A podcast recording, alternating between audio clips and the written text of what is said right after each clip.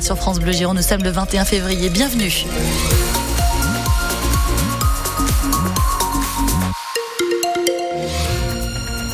Vous êtes euh, sûrement encore à l'heure du petit-déj. En tout cas, il n'y a pas grand monde sur les routes, hein, Jeannette Oui, c'est ça. Tout le monde n'est pas encore parti direction le boulot ce matin.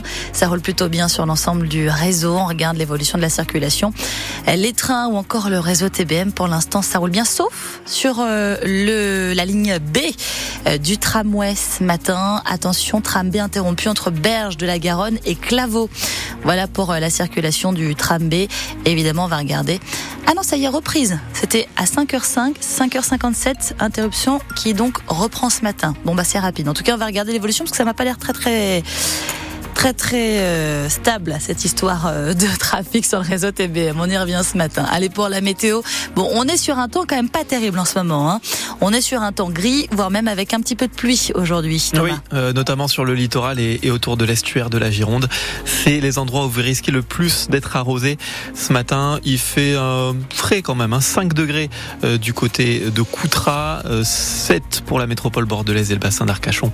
Cet après-midi, on va monter à 14 sur Bordeaux, 15 du côté de la Brède. Et on vous parle sécurité routière ce matin sur France Bleu Gironde. Oui, et chiffres, parce que la préfecture vient de dévoiler, ça y est, tous les chiffres concernant les accidents en 2023. Et coïncidence, il y a eu deux accidents graves hier en Gironde. Un jeune homme de 20 ans qui est mort à Embarès et la Grave. Il a fait un malaise dans sa voiture et percuté une clôture. Tandis qu'à Saint-Denis de Pile, c'est un homme de 72 ans qui a voulu éviter un chien qui a perdu le contrôle de sa voiture, qui s'est retrouvé dans un fossé. Lui a été gravement blessé. Nuit endeuillé donc, alors que pourtant, ça allait mieux en 2023, 70 morts sur les routes de Gironde l'an dernier. On est globalement sous la moyenne des cinq dernières années.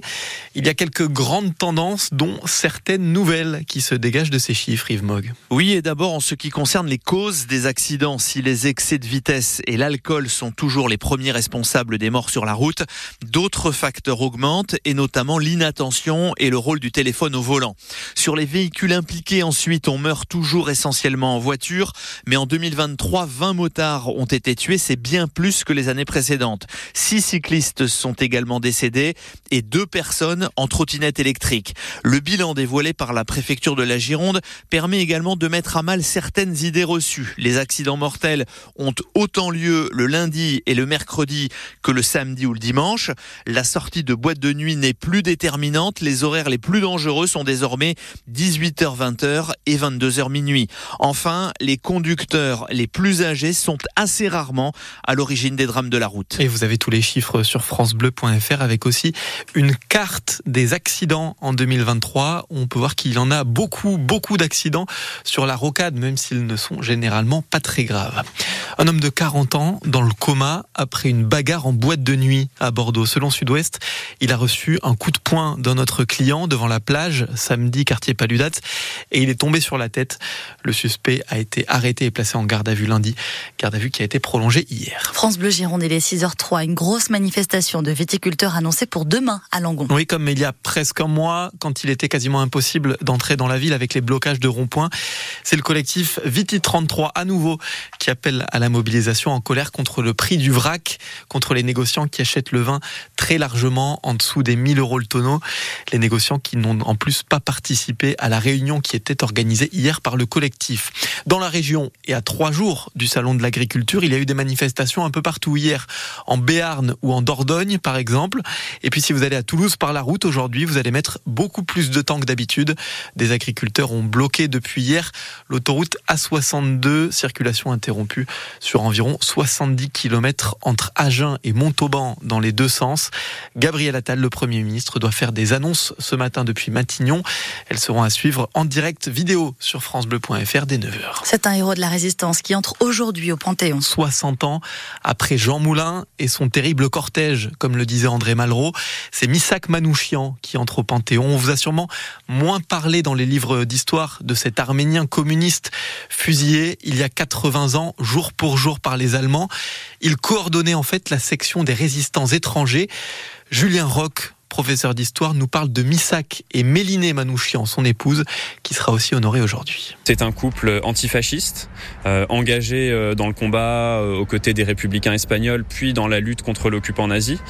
C'est un couple arménien. Missak a survécu au génocide et c'est quelque chose qui l'a profondément marqué, comme toute une génération d'Arméniens qui sont arrivés en France ensuite. C'est un immigré et donc euh, là aussi, il y a quelque chose d'intéressant, c'est que c'est quelqu'un qui n'est pas né en France, mais qui a choisi la France et qui s'est battu pour elle et qui est mort pour elle. Il y a une portée symbolique et euh, très actuelle à l'heure où euh, on a euh, beaucoup de débats en France sur l'immigration, à l'heure où euh, on a tendance à euh, voir l'immigré comme un suspect, comme un danger. On voit qu'à plusieurs reprises dans l'histoire de France et notamment pendant l'occupation, les immigrés n'ont pas été un danger et, et, au contraire, ils ont été aux côtés des citoyens français pour combattre pour les idéaux qui fondent notre République.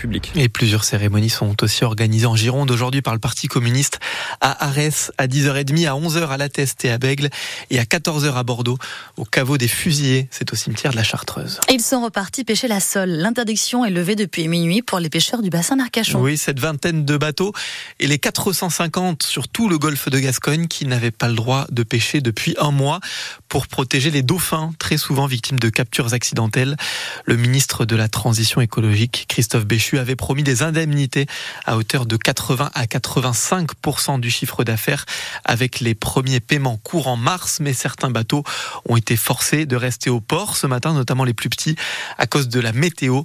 D'ailleurs, la braderie d'Arcachon, qui était prévue ce week-end, est elle aussi reportée. Elle est reprogrammée du 1er au 3 mars. Et puis on vous parle ce matin de cet appel du Conservatoire des races d'Aquitaine pour sauver le dindon gascon. Celui-là, là.